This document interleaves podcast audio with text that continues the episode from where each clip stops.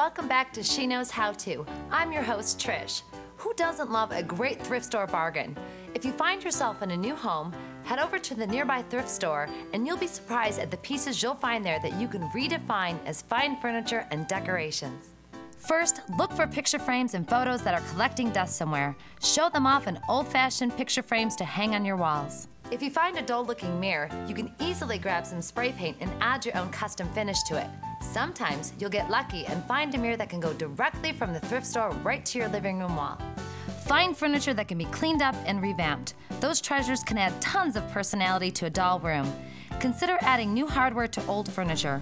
When shopping, ask yourself what can be recolored, recleaned, or repurposed. Last, knickknacks and accessories can finish off your room. With some imagination and patience, you're bound to find those little joys that fill an empty shelf and decorate your home. These treasures and more are waiting for you to bring them back to life. Happy hunting!